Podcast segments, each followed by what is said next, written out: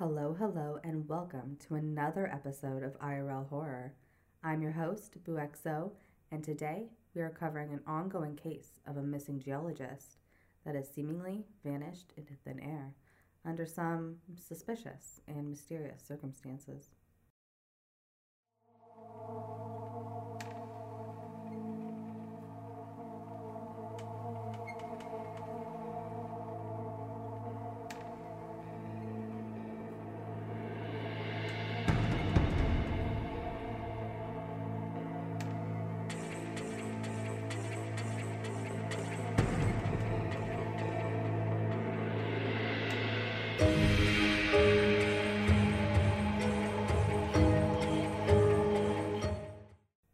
June 23, 2021, the then 24 year old Daniel Robinson is seen leaving his job site in Buckeye, Arizona at 9 a.m. And by that evening, he is entered into the missing persons database, which seems like a short amount of time between leaving his job and being reported missing, and I believe it typically is. But you see, Daniel has a close, loving family in which he is consistently in touch with. So, when a coworker couldn't get a hold of Daniel and his family was alerted to that, they knew something was wrong. But before we get into that, let's start at the beginning. You know, where things typically start. Daniel was born January 14th, 1997, to Melissa and David, both loving and devoted parents from what I can see. He is the youngest of four. Daniel was born with one of his hands and part of his arm missing but according to his father, he didn't look at it as a disability. Apparently, when he was young, he refused a prosthetic and did things his own way. Just so you can get a sense of Daniel, his father talks about in interviews how he was an accomplished person. He taught himself how to play a bunch of instruments and sounds like a truly awesome person to know. He is clearly very smart, determined, and independent. He sounds like my type of person, and it sounds like many people felt the same way.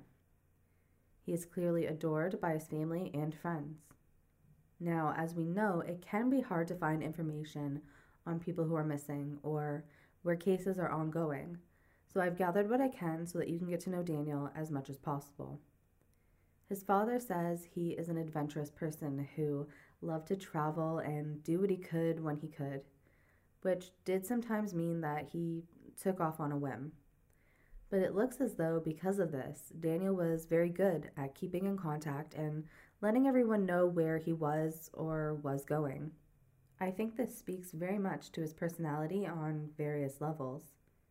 He certainly cared, and although a bit spontaneous and adventurous, with a love of the outdoors, he was also seemingly pretty cautious and considerate, knowing his family cares, and still being quite young himself with an obvious love for life. Once Daniel finished high school, he moved from Columbus, South Carolina, to go to the College of Charleston, where he studied geology. Once he graduated, he was happy to move to Arizona for his first job, which he was very excited about. According to his father, the area he moved to was perfect for someone who liked and collected rocks or studied or enjoyed things of that nature. He liked his job and seems like he wanted to do well in every way that he could. So he took a side job delivering alcohol and groceries with Instacart and was able to purchase his first vehicle, a 2017 blue gray Jeep Renegade. Daniel seemed to be very proud of himself in this big purchase. He loved the vehicle and even made arrangements for his parents to come and visit with him and see it. Unfortunately, they never got that chance. Now, I'm going to talk about this next part because I think it speaks to his state of mind at the time of his disappearance and also, the days leading up to an event, such as going missing, are obviously very important details. So, if you remember, Daniel got a side job delivering for Instacart. One day, Daniel delivered some alcohol to a woman named Caitlin and her friend. When he got to her home, they invited him in, and it looks like they may have had some drinks and all spent time together. I can't seem to find too much detail about that, but it happened. Daniel was attracted to and developed feelings for this woman. She did not feel the same way. According to her and the text between them, Daniel began showing up at her home uninvited. Now, here is a snippet of some of their texts Daniel, I couldn't stop thinking about you. Caitlin, Honestly, you showing up at my house unannounced made me extremely uncomfortable. I don't see us hanging out anytime soon. Apparently, Daniel continued to show up. I'm unclear how many times, but it looks like at least one more time aside from the original time. Caitlin continues to be very clear with him that what he was doing was unacceptable and she doesn't want it, and that he is making her uncomfortable, as she should. And I'm happy to see her being so clear about this with him. It's a good way to do that. Kudos to her.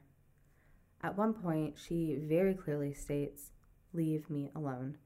He replies with things like, Do you hate me? Her last text to him was June 21st, 2021. Obviously, this behavior he was exhibiting towards Caitlin isn't normal, and I think it gives us some insight into his mental state before he vanished, and likely helps explain why people from Daniel's work were saying he wasn't acting like himself on the days leading up to his disappearance. I can't find any examples given from his coworkers on how exactly he was behaving differently, but the situation with Caitlin was happening at the same time.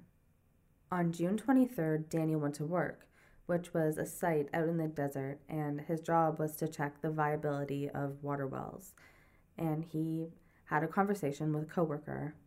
The coworker says they saw Daniel drive off, and now there's two different ways you can split going from there. One way leads to the roads and like civilization, I guess, and the other leads west, further into nothing. The coworker says that Daniel heads towards nothing at 9 a.m. It's unclear to me which coworker was the one that started looking for Daniel later that day, but somehow Daniel's sister was contacted or made aware that they couldn't get a hold of him. So she tried and she told their dad, who also kept trying. They had no luck getting a hold of him, which, according to his family, isn't anything like him. So his father reported him missing. Now, the police said that they would search for Daniel in the morning because it was now too dark to do so, but they then canceled that because they said that he was an adult and could do as he wanted. It's the first of many criticisms about this case. Daniel's father has been very upfront and vocal about how he is displeased with the way the police have handled this case. I think rightfully so, as you'll continue to hear. Daniel's father was quick to jump up and drive all the way to Arizona to help look for his son, and he has been there since, looking constantly and appealing to both the police and people to help. I did manage to find a timeline posted by the Buckeye police on the case. They state that on June 24th, they searched near the job site that he left the day before, where he was last seen by the coworker. It doesn't look like they found anything, or that they claim to have found anything. They also attempt to access his Jeep's Uconnect system, but the GPS data was not available, so they weren't able to use that to locate him or his car, and that the Tempe police checked Daniel's apartment. Now, when I first saw this, I assumed, silly me, that they meant that they went in and searched his apartment. But upon further reading, it looks more like they just kind of went to see if he was there and no one answered, so they left. I think Daniel's father was pretty unimpressed with the police fairly fast, and of course, worried and scared for his son, so he took it upon himself to keep searching and enlisted the help of some retired police who are now private investigators. It wasn't until July 7th, so this is weeks after he went missing, that the air search team was even contacted to help look for Daniel. It was also that day that the Buckeye police finally went to Daniel's apartment to check it out. At some point during this time, there's also been some talk that Daniel's Instagram photos have been deleted, but I can't get proof or confirmation of that. I'm not sure if that could have possibly been family or something along those lines, but it doesn't seem so. So I'm not sure if there's much relevance to that speculation, but I wanted to throw it out there as it is something I've heard about the case. On July 19th, so roughly a month after he went missing, Daniel's Jeep was found by a rancher around two and a half miles from the worksite he vanished from. Daniel was not found with his car. But what's interesting about this is, according to the rancher who found the car, it was not and could not have been there just days prior. Now, keep in mind, this is a month after he went missing. The rancher says that he had been around there recently and he didn't see anything, but that also, had the Jeep been there, his cows would have messed with everything there, doing things like trying to lick the salt off and mess with anything found, including trying to get at the water left in the car. Daniel's clothes, as in the ones he was wearing, his cell phone, water, was all found at or close to the scene of what looks to be his crashed Jeep. The car looks to have been in an accident. It drove 11 miles after the airbags deployed, and red paint was found on the car, but no red paint was found near the scene. They also found the sunroof kicked out. Now, the police try to say that he must have crashed the car and escaped through the roof and had had a bad head injury, removing his clothes and walking off into the desert. The investigator, however, does not agree and says that something does not seem right with the entire scene where the Jeep was found. The police also did not include the rancher's account or information in the police report, which seems kind of odd considering he seems certain the Jeep couldn't have been there just days before he found it. With the finding of the Jeep, they also recovered his cell phone, the Jeep's crash records, and finally checked Daniel's financial records, which is strange to me. Seems like that would be something to do sooner rather than later in a case where someone vanishes into thin air. Why not sooner? Just like his apartment and the air search. Why in the world would you wait so long when someone could be out in the desert, hurt and needing help? That was the first time Daniel's father really got to see the Jeep. The car Daniel was so proud of being able to buy and had made plans with his parents to see it in person. They never got that chance. All they got was to see it destroyed, still with no signs of his son and nothing but questions left. And that is just so incredible incredibly heartbreaking. The search continued, and they managed to find one of Daniel's socks by the job site that he had driven off from. I believe it was actually the investigator who discovered that, but I'm not 100% sure on that one. It doesn't look like the police are acknowledging it. On July 29th, a skull is found. It isn't Daniel's, but it is one of a few remains that will be found during the search for Daniel. Which begs the question WTF is going on there? I know it's a remote part of the desert, which, if I had to guess, is probably a more likely place for bodies to be left, but that's quite a few deceased people to find in one area while you're searching for someone else. On October 18th, Santan Recon issues the collision report of Daniel's crash, which seems to mostly match up with the facts that the accident reconstructionist and private investigator Jeff McGrath that Daniel's father got to help. They say that after the airbags had been deployed, someone tried to start the ignition over 40 times. McGrath thinks the whole situation is suspicious, but the police rule out foul play because of the condition the Jeep was found in. On the contrary, McGrath says that the damage to the Jeep doesn't match with the terrain and where it was found, and that it also wasn't dirty enough to have been sitting out there in the desert for a month, or as it should have been for a simple accident. Which is interesting because that opinion seems to match up with the account of the rancher who said that the Jeep couldn't have been there and wasn't there just days before it was finally found.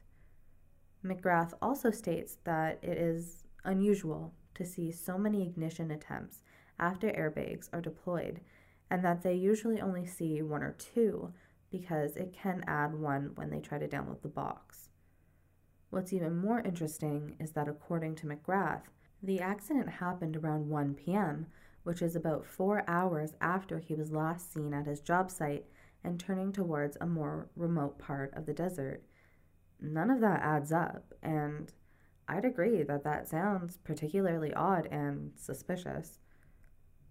So it looks like we have no idea what happened between when he left his job site and when his car was crashed. And that's quite a bit of time. To make things even more suspicious, here's a quote from McGrath The activity with the vehicle is very suspicious, and any time we get a download that doesn't match, by looking at the photographs, it doesn't match the area. Sometimes those could be a staged event, and that looked like a staged event to me. Apparently, even though the police think it was an accident in which he got badly injured, there was no blood found in his vehicle. The crash was bad, though. The Jeep rolled and ended up on its side, the Jeep itself with extensive damage. His clothes, the clothes he was wearing that day, were found in a pile next to the car, and the work safety vest he was wearing a little farther away. His wallet was in his pants, his phone and work computer still in the Jeep but no trace of him. And this is pretty much where we leave off. There has been no further progress I've seen made in this case, the most recent findings being the information from the crash and what was found there of his. The only other findings I've been able to see myself are that of the remains found of quite a few other people while searching the area for Daniel. What do I think happened? Honestly, I'm not sure. There are quite a few theories being thrown around online.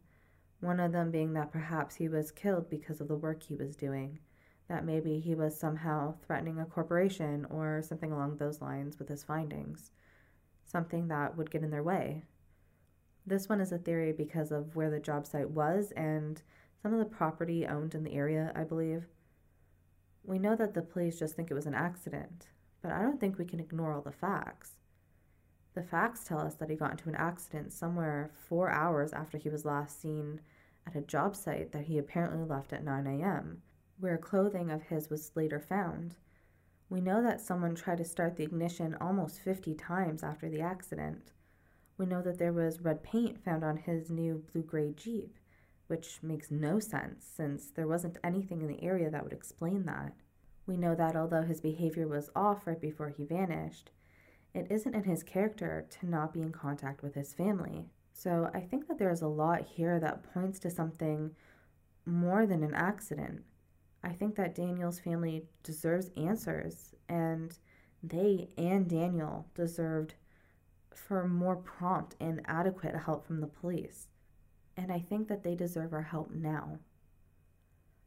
I think that those other remains found of people deserve proper answers too. And these are all answers that no one is getting, and that's just not right. So, my dear spooky friends, especially those of you in the area where Daniel was last seen, if you know anything, please contact the police. Daniel is still missing as of the recording of this episode. He is now 25 year old black male, but was 24 at the time of his disappearance. He's 5 foot 8, with his right hand and part of his forearm missing. He's roughly 165 pounds at the time he went missing. He has black hair and brown eyes.